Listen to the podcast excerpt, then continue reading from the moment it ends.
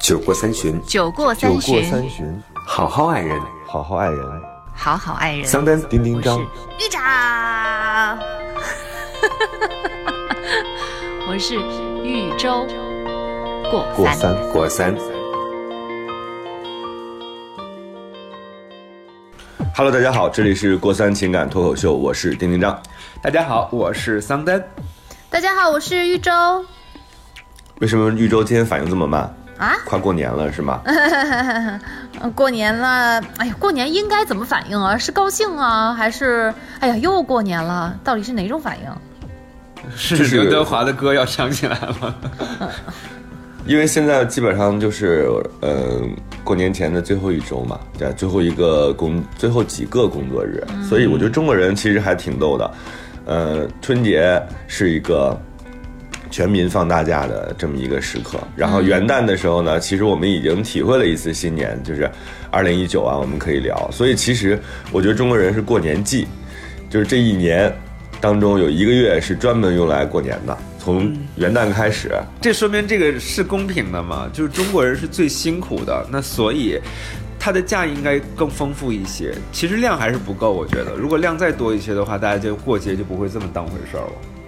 嗯，我觉得不是，我觉得是，你这不是抬杠吗？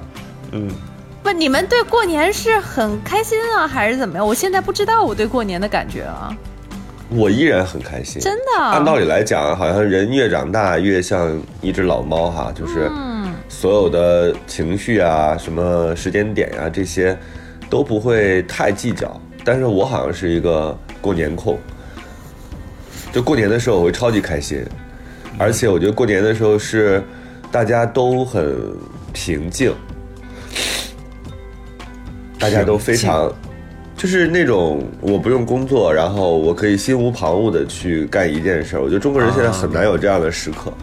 就是回归到自己的内心的那种，就可以很任性的按自己的那个节奏、想法去做任何事情和选择。对，嗯，我不太有办法能够理解你的感受，因为我很显然感受跟你不一样。然后我突然想起来，以前有过一阵子，别人说特别喜欢极端极端天气的时候，我也是很不能够理解他们，因为我那个时候天天都希望外面是晴天。我喜欢北京，就是因为那一阵子北京即便是冬天，它都是灿烂的太阳。然后那个时候、嗯我是这种状态的时候，别人跟我说他很喜欢那种极端的恶劣天气，就比如说那种。呃暴风雪啊，暴风雪对，然后就是打雷啊、闪电啊、下雨啊。他说他说那样 那样很很开心，他喜欢。我当时不能理解，但是我后来我突然有一阵子我能够理解了。我觉得就是我自己觉得改变是不是因为内心的改变，就是觉得自己有安全感了，或者是自己能够给自己阳光灿烂了，然后对外面的天气就不是那么的在意，越是极端越觉得新鲜，很欣喜。但但是过年的这个，我不知道是不是因为内心的不一样，所以我没有办法像你这样感受。我觉得过年你就是你知道基于什么人会喜欢极端天气吗？啊，太平淡，平时生活太平淡。不是，四个字，我在屋里。对呀、我我知道。你没发现吗？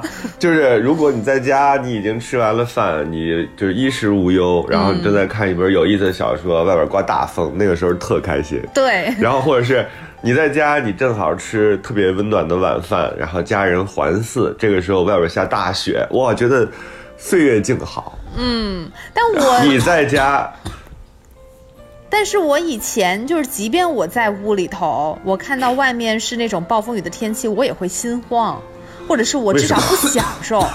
我也不知道，下雪我可以理解啊，屋里头很暖和，然后下雪就是你在玻璃的这边看下雪很美，但是像那种打雷、刮风、下暴雨那种，我就会有点心慌，我就害怕，嗯。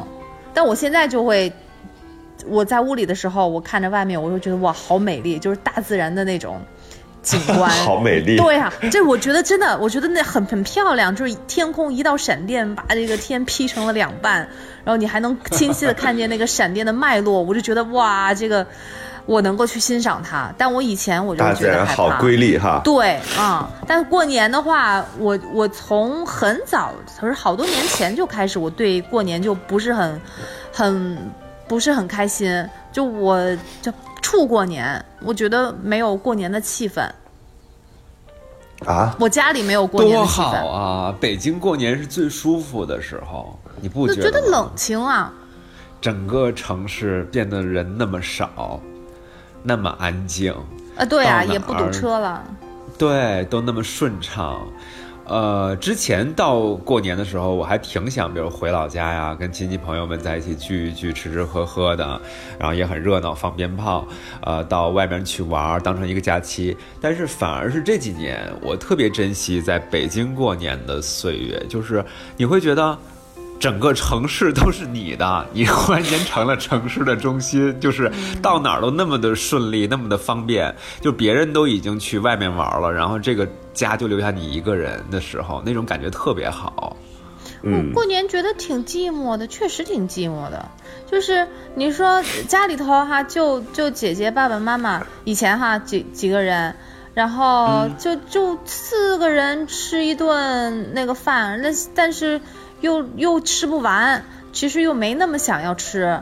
然后那个你说回老家吧，回老家，呃，跟亲戚朋友们啊热热闹闹、大声聊天那种，聊完了觉得也蛮空虚的。所以我就反正我不知道从什么时候开始对过年的印象就是止步于此了，就就嗯就觉得确确实挺除了寂寞就是空虚、呃冷清，就冷。嗯嗯是冷，嗯但是这个孤独、寂寞、冷这东西，你说跟你在哪有关系吗？就是外界环境特别人特别少的时候啊，你你会觉得寂寞；那外面就特别热闹的时候，你你不会觉得孤独吗？不，难道这个这个跟外面有关系吗？我这个体验确实是不强烈。但就过年的时候，就逼迫我们，要么是在家里待着，要么就是一一要就是要么是一个人的狂欢，要么就是一群人的孤独啊。就过年的这个时候，特别容易就只给你这两种选择，就是怎么都不是。所以过年，所以过年是暧昧的高发期啊！就很多人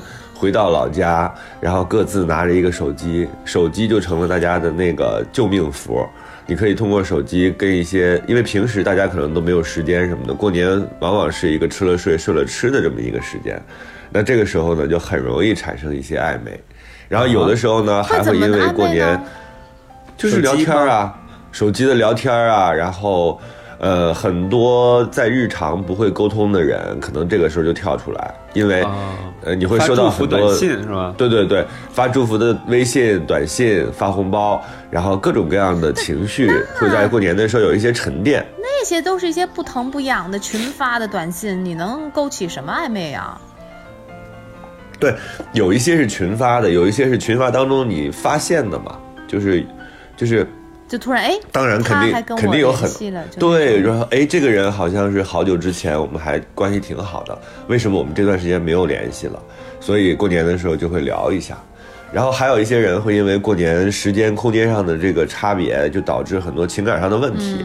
我今天拿到的一个听众的来信啊，就是他是这样说的：他说今天情绪特别不好，谈恋爱快三个月了，好累。他说感觉自己没那么喜欢我，但是在一起很舒服，不想耽误我，吵了一架。第二天他主动来我家，装作没有吵架的样子，之后一直很热情，每天视频。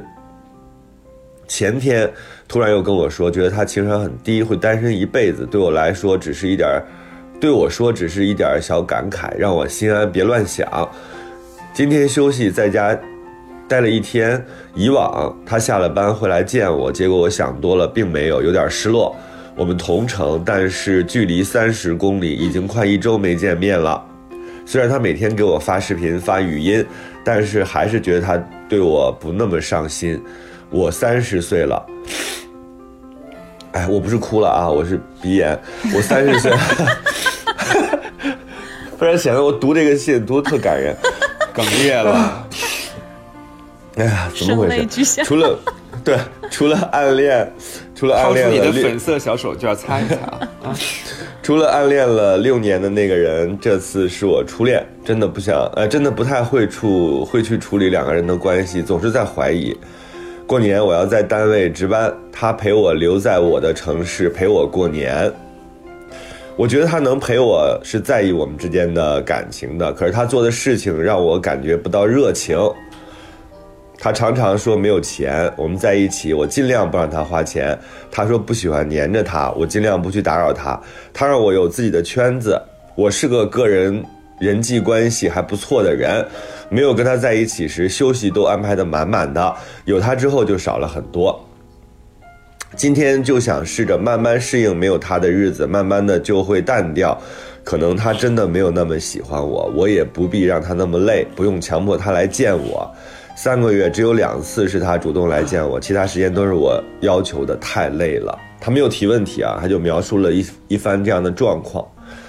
哎，我听着都挺累的，才三个月，应该是最美好的时光，怎么就已经跟几十年的老夫老妻了似的？嗯，我觉得那不就是为了在一起而在一起吗？我觉得挺典型的。然后他自己也说的挺清楚了，他很很清楚的感觉到对方其实没那么喜欢他。所以这个，嗨，那就感觉好像是鸡肋哈，感情太多鸡肋了。我给我给他，我们给他建议也没有用。这个就是其实他自己也明白，那就是分呗。那有什么好读读那个他什么会留下来陪我过年？这个这个背后没什么没什么可解读的。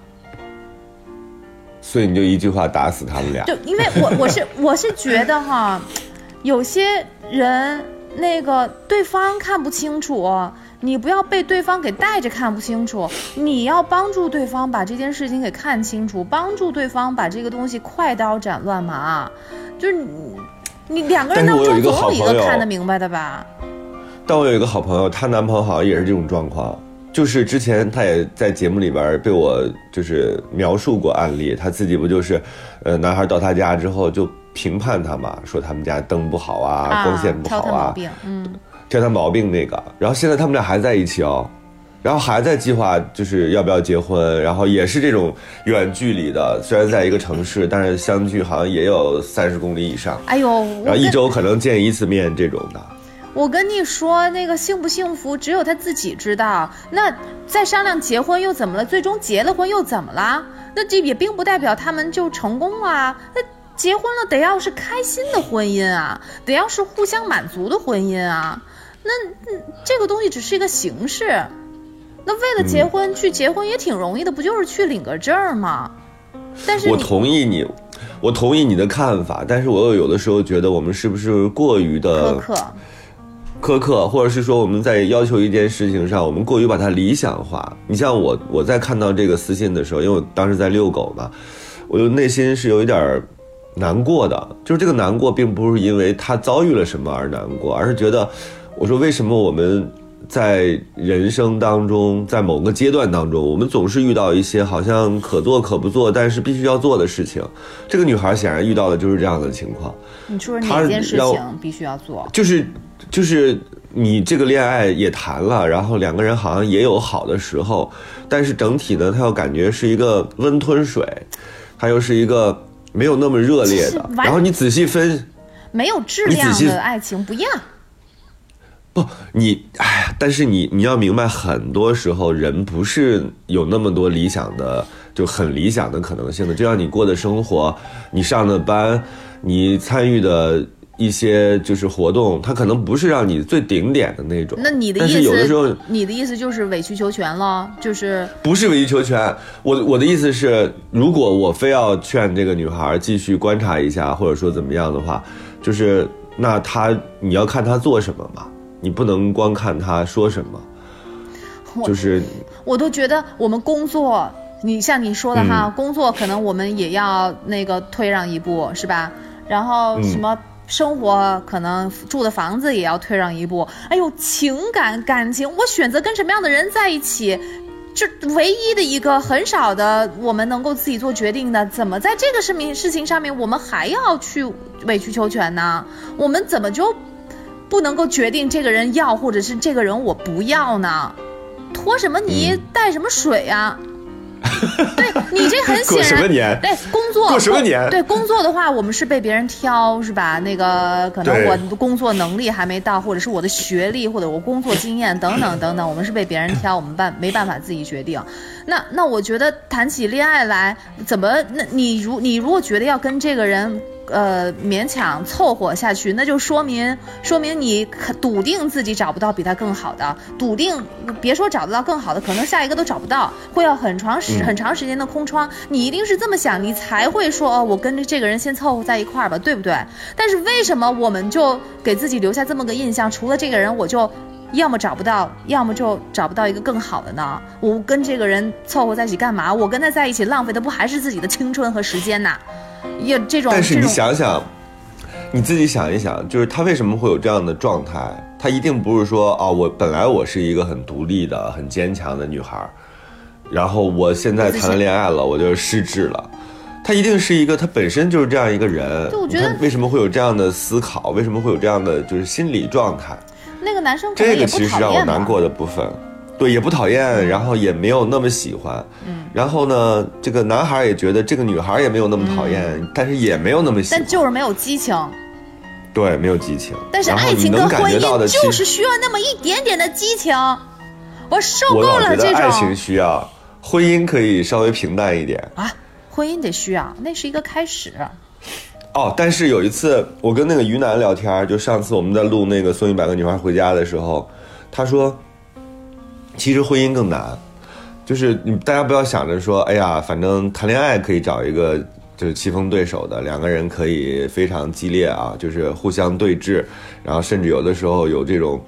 天崩地裂的感觉，他说，但是婚姻其实更难，就因为那个东西需要你用更长的时间、更长的空间，然后更长的这个刻度来计算，所以我自己想一想也是挺恐怖的一件事儿。你要跟一个人相濡以沫多少年，然后才能证明你们的爱是真爱，然后才能在婚姻当中维持一个比较稳定和稳固的关系。我我觉得这个其实挺难的。最近在看那个我家那闺女，然后啊那个 那天那个我我还推然后荐你你有没有变得特别爱你爸？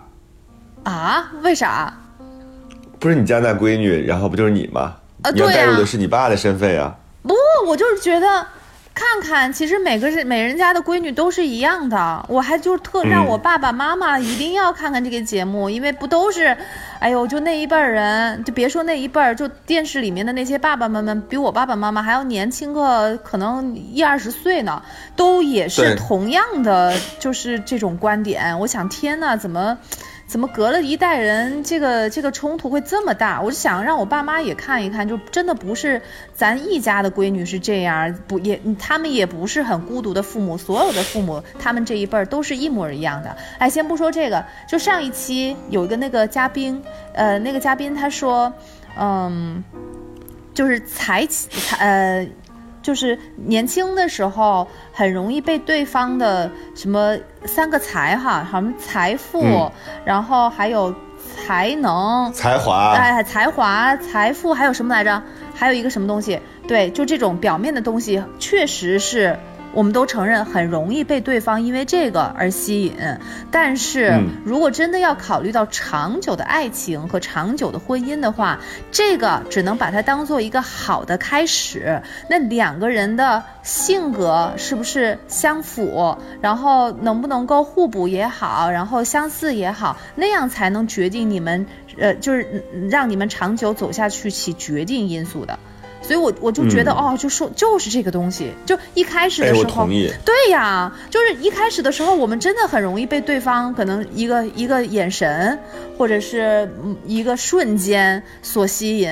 那个错了吗？我现在没也是错对，是吧？就很多人，或者你就等到足够晚，就是你等到你你在二十多岁的时候，你当然会被这种吸引。嗯，然后如果你没有找到这样的人的话，我觉得你就努力，然后把自己变成一个优秀的人，然后等到你四十岁或者三十多岁的时候，你的选择权和你你的人生的那个域打开了，然后你也变得比较优秀的时候，你就可以去驾驭，但你说能接得住。那个时候你只能够可能被更多的人吸引，你也被别人去吸引，但是。我觉得这永远都只是一个开始，就是你的这个人的你的性格和所吸引的那个人的性格，你们两个人匹不匹配？就这个东西可能也不是靠你努力，哎，靠努力可能也行，就是因为你阅历增长了，所以你可能就不像以前那样。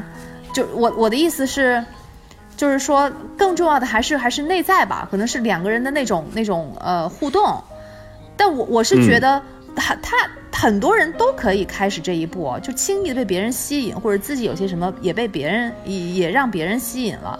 但是我就觉得很多人在找对方的时候，哎，为什么才过三个月，然后就感觉好像就就提不起兴趣，打不起精神来什么的？我就觉得是是两个人的那种互动出了问题。嗯。所以这一期是丁丁张和玉州带来的。桑丹，你使了吗？你干嘛的？因为我觉得还要非要 Q 你一下你才讲话，你什么意思啊？啊，因为我听你们两个就是解题、解应用题，解的特别的开心，而且就两个人就像那个互帮互助小组一样，然后一个人尝试用一套逻辑去解，然后另外一个人就说啊这样的方式可能不对，你可以换一个角度，然后用另外一个方向去解。呃，但是我想说的是，也许。也许这不是一道应用题，嗯，对，就是这个听众跟我们说分享他的这个感受的时候，他也许不是一道应用题，就是生活当中不是数学课模式，所以我们我可能就一直在听，我就在想我用什么样的方式来聊这件事儿哈，呃，我想到了一个事儿，就是刚才我也跟丁丁章说了，就是来之前我看了一部电影。就是很久远的一个电影，然后也是之前看过，但是印象不深。这次重新看的话，会对自己的那个感受，就是你知道很多经典的电影，在不同的阶段看，你的感受是完全不一样的。那我看的是《辛德勒的名单》，那这部电影跟我我们今天的话题可能没有直接的关联哈。大家如果有兴趣的话，也可以去看一看这部电影，非常经典。我觉得任何时候看都不会觉得浪费时间。那这部电影里面呢，他那个男主角就辛德勒这个人，他是一个非常精明的人。啊，那他自己说了一句话，就是我不会生产，但是我会公关。于是我就可以用我自己的方式，他非常了解人性当中的很多弱点，于是他可以通过自己公关的能力，然后硬生生的在集中营里头搞了一个工厂，然后就开始赚了很多钱。啊，起初他只是为了赚钱，然后过花天酒地的生活，但是后来他忽然发现钱很有用，它的用处在哪里？它可以救人的命，于是他就开始用他的钱，把他所有赚来的钱。全部用到了去救这些被迫害的犹太人的身上，然后救了很多人的性命。那最后这些犹太人去他的那个呃坟墓前面去缅怀他，就是怀念这样一个通过他赚钱然后救了很多人生命的这样的一个人。所以当我看到这块的时候，忽然想到一件事儿，就结合到今天我们的这个话题哈，我们到底在爱情当中去获得什么？我们是在爱情当中去赚钱吗？我们是在爱情当中去排解寂寞吗？都有啊，可以可以，但他可能就是辛德勒的前妻，就是我通过一个我的智慧，我的我的方式，然后在工厂里赚钱，这是一般的商人，一般的老板。但是还有一些，但是我们说今天为什么我们说辛德勒伟大，或者我们还拍一部电影去讴歌他，然后让他去这个故事去反思战争对于人类的所有的影响，你会发现。其实商人、老板还有另外的一种可能性，就是他们用他们赚到的钱，然后去弘扬了一种价值，而这种价值可能是被人类所尊重的。那同样的，在爱情当中，有些人他们为什么他们的爱情更容易被人讴歌，更容易被人歌颂，是因为他们在他们的爱情当中。弘扬了一种价值，而这种价值是他自身成长的价值，也可能是他对于整个这个世界的人类的共性的人性的一些好的东西的一些彰彰彰显。所以，当我们在好的关系当中，我们会看到它会激发我们好的那一面；但是在不好的关系当中，它会激发我们我们不想看到的那一面。比如说，有些人在关系当中看到了孤独，看到了寂寞，看到了痛苦，看到了不堪，看到了自己的卑微；有些人在关系当中看到了原来我还可以变得更好。原来还有很多方式可以让我变得更好。原来我真的能变得很好。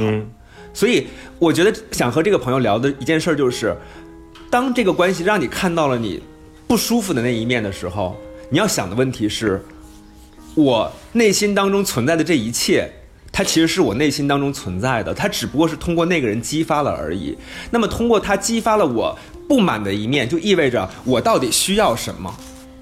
所以我觉得你要感谢那个人，他让你看到了这一切。但是，是不是这个时候你要去说再见，结束关系，还是说继续关系，继续调整？我觉得这个是你日后要走的路，而这个路不是说。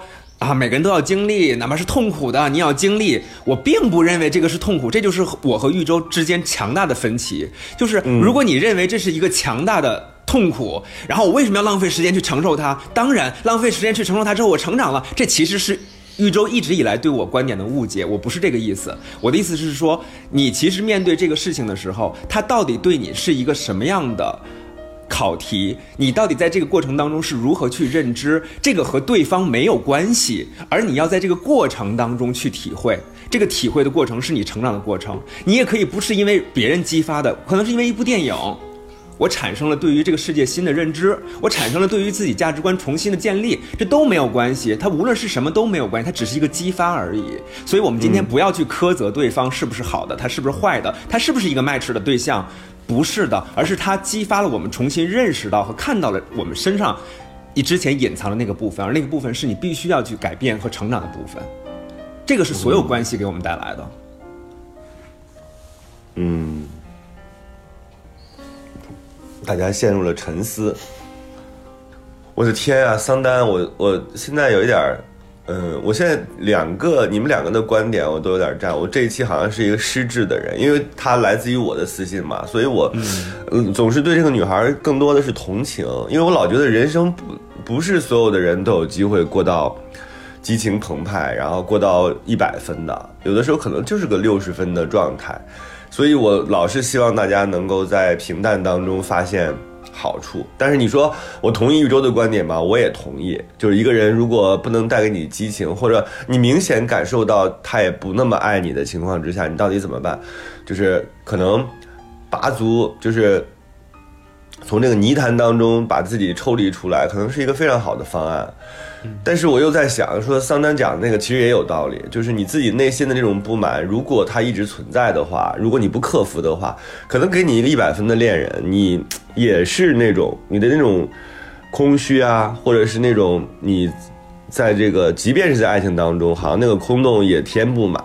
所以你们俩的观点，我现在都有点站。哎呀，我就现在有点纠结。嗯，但是我能够理解玉州说的，就是确实，我我承认这一点，我。面对生活当中周遭的十个人，你会发现，你跟他们十个人相处，有些人相处起来就是很简单、很松弛、很放松，但是你和有些人在一起相处就是很费劲，这是一定的。所以你看，我身边有很多朋友，他们都是谈恋爱很多轮，就是历经沧桑了，后来他们会选择一个人去结婚，而那个人呢，我们可能身边的朋友就会认为说。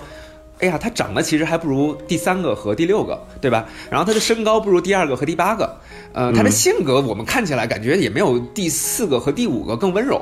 但是为什么他们两个就在一起了呢？后来我们几个哥们在一起聊天，就是属于那种新婚前夜的那个喝酒的时候，他就会说：“我就知道我和第三个和第四个在一起的时候，会因为什么什么什么什么最后分道扬镳。我跟第二个和第八个在一起的时候，又会因为什么什么生出一个丑陋丑陋的孩子。你会发现他们会有很多。”他会有很多很现实的考量，然后最后他选择了一个他认为就是所谓周周的观点最 match 的那个人，因为他跟他一起相处就是最松弛、最舒服和成本最低的，对吧？那比如说他们不用讨论那个春节的时候到底带着就是这个家庭，我们到底是去娘家还是去去婆家，他不会考考虑这个问题，那他生活就是会轻松，对不对？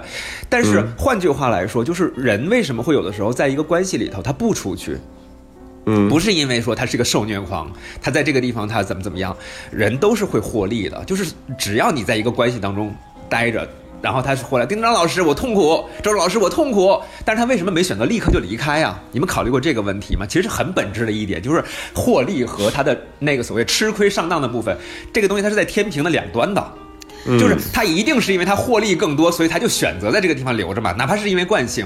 嗯，但是不对，但是我想，我想获利更多，有可能他现在只是存在银行里存了一个三年和五年的定期，那个利息可能只有百分之四或者是百分之五。但是如果你愿意冒个险，你去，我不知道现在还有什么更赚钱的投资方式啊？就经济好的时候会会有更更赚钱的方式，哪怕理财得到五，对不对？对，但是你必须得要冒险，要。断绝跟银行的那个联系，你去别的地方去做一个，就是你可能不买定期吧。我们别说脱离银行，你不买定期，你你去买个基金，或者是买个股票。但那个你那个获得的利润，一旦你成功，它是会比你存定期要、要要要高很多的，要高很多倍的。但它唯一的弊端可能就是要去冒个险。所以我不觉得现在大家选择这种稳定的，但是又食之无味的关系，是因为它获得它只有在这种状况才能获得最多的利，而只是它只是 play safe，它只是保险，只是安全而已。好好，周周，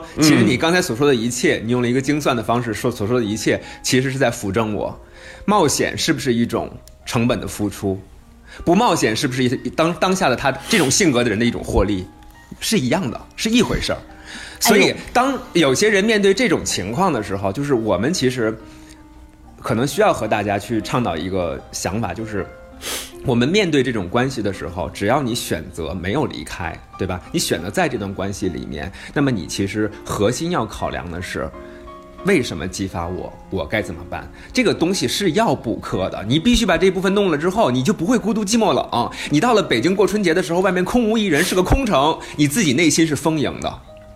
嗯，你知道吗？我刚刚想到一个事情，就是丁丁章在说，可能我我们怎么就有可能有百分之六七十的人，他就是过着六七十分的生活，是吧？可能大部分的人就是、就是没有那么的辉煌，或者是老是在上面那种。我我我我在想，有没有这样的人？有，是不是大部分人是？但是那一部分人，他甘愿过那样的生活，他可能在很早就打算做这样的生活，他觉得他过这样的生活，他满意，他觉得我们眼里的六七十分，在他眼里就是九十分，就是一百分，所以他就好好的过自己平淡的生活。但是你们别忘了。如果那样的人是绝对不会听我们的节目，更不会给我们发私信的。发私信，他就在思考自己的为什么爱情这么平淡。他一一旦开始思考，就证明他不是甘于过六七十分生活的人。为什么平淡？因为你自己平淡。不，因为你就是个平淡的人。有有可能，只能说可能。就是我们确实，我跟你说啊，在任何关系里面，你去看，在任何关系里面，只要但凡有一个人是有趣的。这两个人，比如有一个是无趣的哈，或者两个人都有趣，那就特别热闹。如果有一个人是有趣的，另外一个人是无趣的，他们的关系一般不会无趣到哪里。最可怕的一点是，我是一个有趣的人，我自认为啊，但是很多时候我谈恋爱的时候，我并不有趣。嗯，为什么？就是这是一个互相激发的过程。对，就是你面对不同的人和面对不同的生活的时候，你展现的那个东西不一样。你没发现，很多时候你的有趣是。是呃，就是对方激发你的，你很想在他面前变得很有趣，严重同意，或者是说，或者是对方让你觉得，哎呀，我就是六十分吧，就是那种，也是有可能的。所以，亲密关系当中的对方最能激发真实的你啊。我们说人在社会角色当中，你有很多种社会角色，不是你，你有很多社会角色，你有很多社会角色，比如周周，你你在任何一个。对外的这个场子里面去做主持的时候，比如说你去主持一个论坛啊，比如说一个呃中外友谊的论坛、国际论坛，这比较符合你们国际台的调性，对吧？那在那个时候，我相信你无论是着装造型，还是你的说话，包括你的节奏，一定不是你现在这个样子。太不了解我，一定不是你现在这个样子。错了，但是你到了亲密关系里面，你会呈现出来的是你原本的样子。我不会接那种活儿。你如果真了解我的话，我知道我自己，我知道我自己不会是那样，所以我压根儿不会去做那个事情，而不是说我我生把我自己扔到那种允允许自己去接受这件事情，然后把自己变成那个样子，不是这样的啊。就是我们不要变成一个关于，呃，就是人生这个大范畴的探讨，我们只是在这种关系当中，比如说你的男朋友一直在跟你讲。呃，你要独立啊！你不用对我那么上心呐。然后意思就是离我远一点。对对对，不，但他又找你，他又想跟你，呃，互动，但是他又不是那种说，哎呀，就是他把事情条条框框定的比较多。这个时候你应该怎么办？而你又喜欢那个人啊？他来找你是因为他那个时候寂寞了，所以他这种那个他的男朋友谈恋爱只是只是允许他寂寞的时候有这个女生来陪，根本就不是双向，他完全没有顾及那个女生的感受。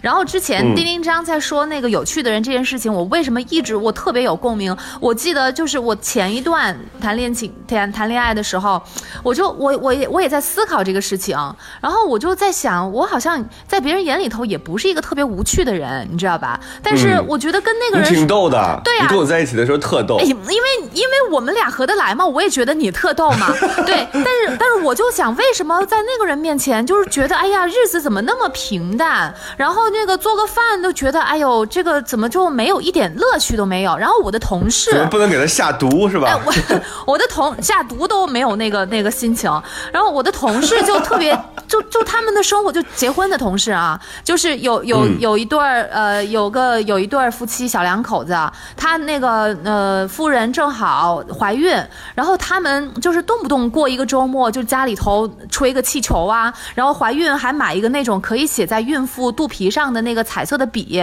还去写哦。还在在他老婆肚皮上面画画，然后拍照片留给自己小孩出生以后看。哎呦，然后我就讲，哎呦，这么他他怎么生活里面能够过得那么有乐趣？还有另外一个同事，就是也是刚结完婚，然后两个人日子过得也特特有滋有味儿，也不不不见得说一定得今天去个哪儿，明天去个哪儿什么的，他就在家里头那个摊煎饼。就是、就是他能买一个那个竹蜻蜓，然后去看哎，我听。你描述，我都觉得很幸福。对呀，然后我就在反思我那个时候的感情生活。然后你说那个时候确实也就是六七十分，你说呃不行吧？好像也不是，好像也能凑合。但是你说要像别人那样过日子吧，我就想，哎呀，我的婚姻怎么跟别人的婚姻就不一样？我好像就完全没有碰到过那种状态，都都提不起兴趣要做这些事情。我想，难道我我对于我来说是我的问题吗？那我想，难道我的婚姻会会是这个样子吗？我当时就在思考，但是现在我换了一个人，我还是以前的我。我换了一个人之后，发现之前的那些想法都是屁。就是就是就是跟就是对方的问题，也不说对方的问题吧，就是你们你们俩的问题，真的，就你碰到对对的人，你你就是能够像别人那样，今天我琢磨个这个，明天我弄个那个，可有意思，了我。明白你的意思。好，我明白你的意思了。那我我就反驳，哦不不要反驳啊，我就跟你探讨一件事儿，就是你知道对于。有趣的人的这个定义，你和我就是完全不一样的。你对有趣的人和有趣的关系，你定义为他们是非常具有形式感的，比如他们一起摊个煎饼，比如他们一起在肚皮上画个画。但是在我看来，这些事儿就不叫有趣。它不能够激发我对于这件事情的任何感受。我认为这就，如果比如说我我我我娶了一个老婆，然后她每天在在我肚皮上画个画，然后我那个醒来之后，在我的这个画个假胡子，给我画个什么什么什么红口那口红之类的，这在我看来，我觉得是无聊，一点有趣都没有。对，但是我对于有趣的理解可能是我我和这个人在某个时候，比如灵魂深处看了一部电影，忽然间我们俩对某一个事情、某某一个镜头印象深刻，我们两个产生了同样的感受，甚至是相左的感受，我们讨论了半个小时，这个时候我就认为它有趣。所以你知道，有趣这件事情在不同的人来讲定义是完全不一样的。所以我刚才跟你所说的一切，我不是为了反驳你，我要跟你说的是什么？我要跟你说的是什么？就是人要有不同的理解。哎呦，就是你俩讲的，其实都是一种反应。这种反应就就是是你愿意在对方身上花时间，或者花形式感。我跟周周的刚才的意思是说，当你没有那么喜欢一个人的时候，或者那个人没有那么喜欢你的时候，他是不愿意在你身上花任何的时间的。包括摊煎饼，也包括看完电影之后进行非常深层次的讨论。我想跟你们聊一下啊，就是当你看到这个女孩的诸多不满的时候，我想问一下，这男孩提出来你要有自己的社交圈子，你要有自己的时间安排，我们没不没有必要经常黏在一起。但是我会在春节的时候，因为你在这边加班，所以我选择不回家，我陪着你。我想问一下，这男孩错在哪儿了？难道我们的生活当中就是因为谈恋爱之后，于于是你让我来，我就随时要出现，我们就没有任何的边界感了吗？然后当你开始在加班，你不能回家的时候，我陪着你，你可以选择拒绝我呀。我我骚扰你的生活了吗？这怎么叫因为我喜欢，我需要，我寂寞了，所以我必须要陪着你了？这哪来的？我们的我我的态度是没有说他错，也没有说他提出来这些建议错，但是我认为，如果你的情人或者你的男女朋友经常来评判你对于他的一些行为，就是你对我不要太好，你对我不要太黏着的时候，我觉得这确实是有问题的。我听了之后，我也会觉得很反对。就是你你怎么可以对你的男女朋友有这么多评判的标准？就是很多时候我们会发现说，当他对你界限非常清晰的时候，他对另外的人未必如此哦。他可能跟其他的女朋友，就是前任或者前前任的时候，他状态并不是这样的，他还打着一个特别冠冕堂皇的理由，说这样让我们的感情很保鲜，让我们能够持续的把恋爱做一个恋爱长跑。我觉得可以用刚才周周那句话给他，就是屁，就是你对于不同的人，其实你的评判标准是不同的。但是一个人如果老挑剔你的话，你会在这个情感当中价值感非常低。我管你是不是过年的，过周末都不行。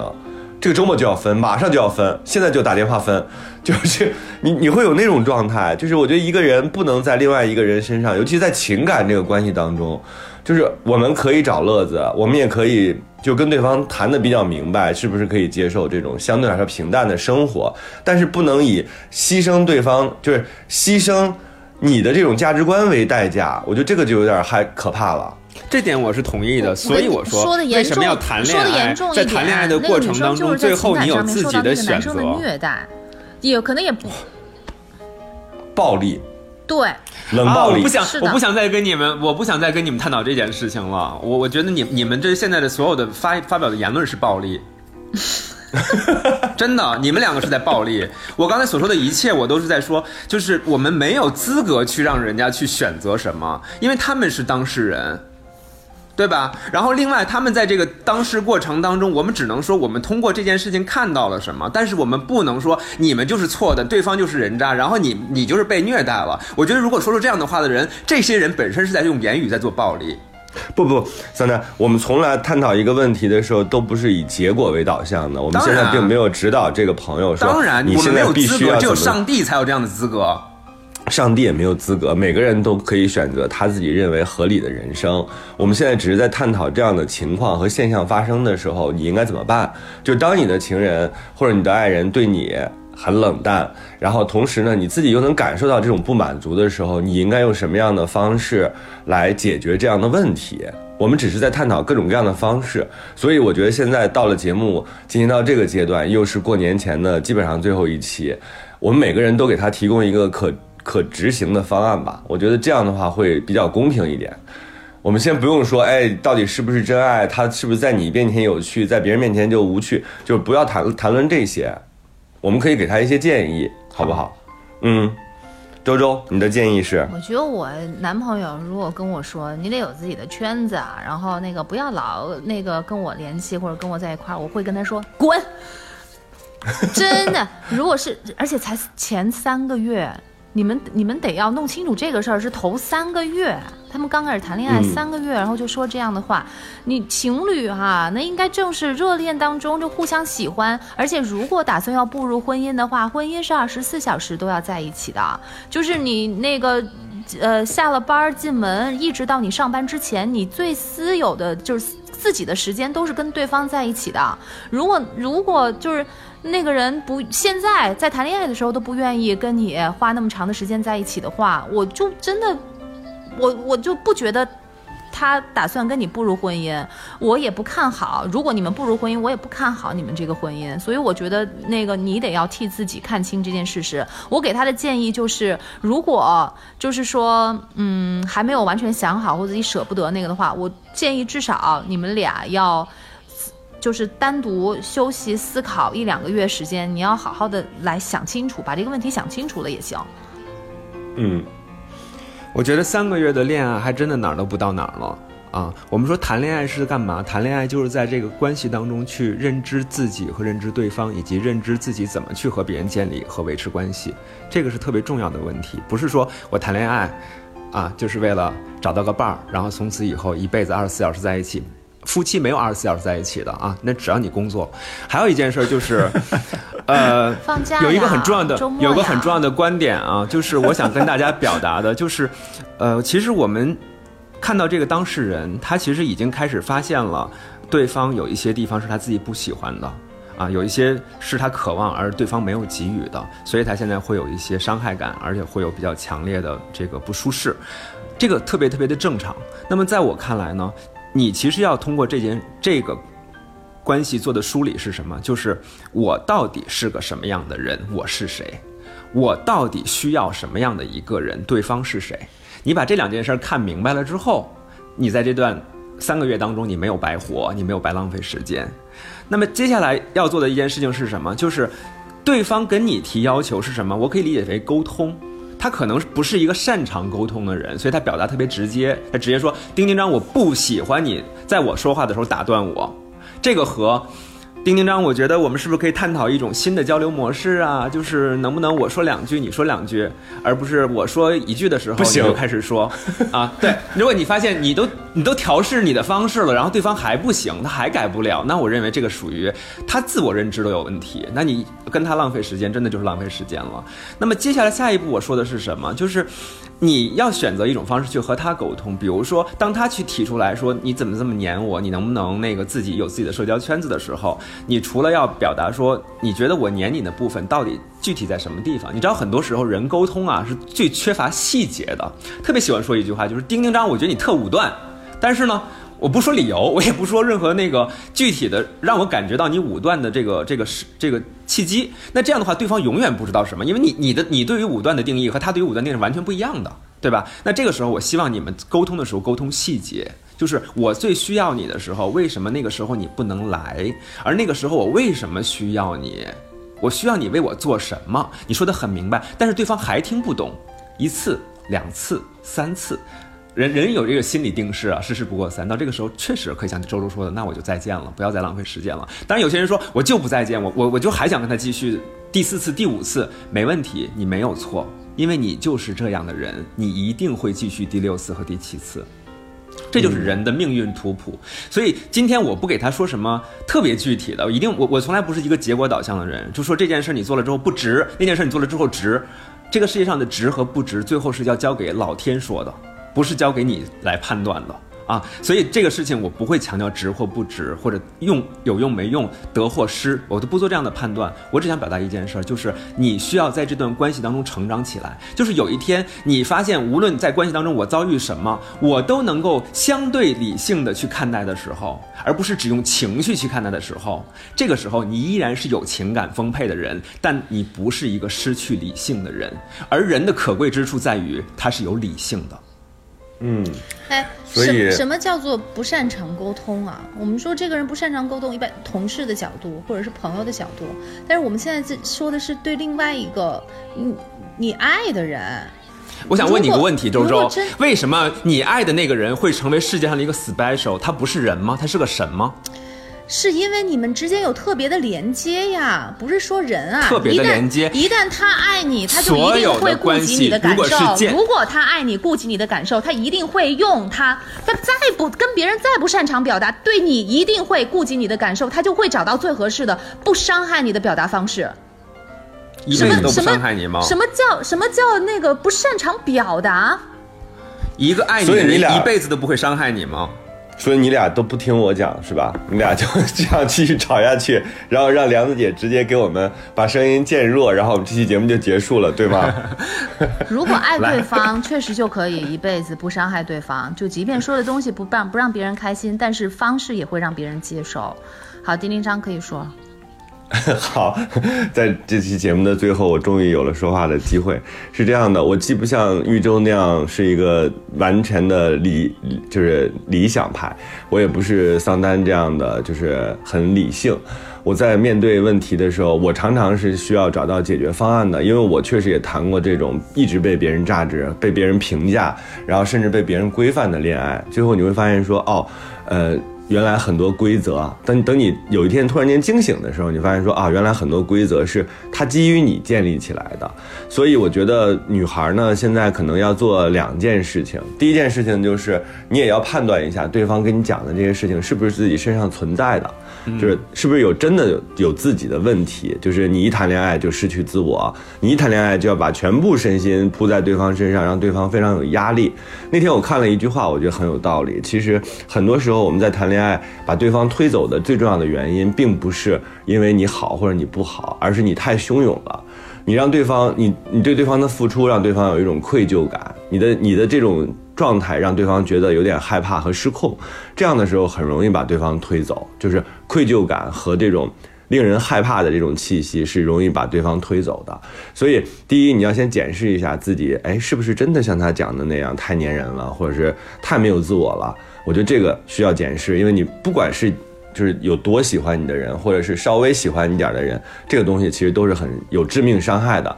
第二就是，呃，你还是要慢慢的学会，就是自己在你的情感当中提个人的需求，就是谈恋爱是一个互相迁就，或者是说互相发现对方界限的这么一个过程。尤其是你们现在刚刚开始建立这种恋爱关系，我觉得可以稍微的去把自己的这个底线，然后自己的需求谈出来。你谈出来之后，你才会发现说，啊，我跟对方到底是合适还是不合适。现在说分手，或者说，哎呀，到底往下怎么走，我觉得都有点过于简单了。我们试着往下看一看，然后先做到这两点开始，嗯。所以这一期基本上就是这样，我们还有很多争论的余地，我们看看下一期是不是能够继续。节目效果了。这里是过三情感脱口秀，我是丁丁张。就是有人说，这个人在亲密关系当中，在情感关系里面，那大家就都是情感动物嘛，那情感就跟理性是没有关系的。但是我想说的是，这个人其实，在终其一生，你会发现一件事儿，就是人都是在一个。让自己努力趋于理性，但是永远达不到完全理性的状态。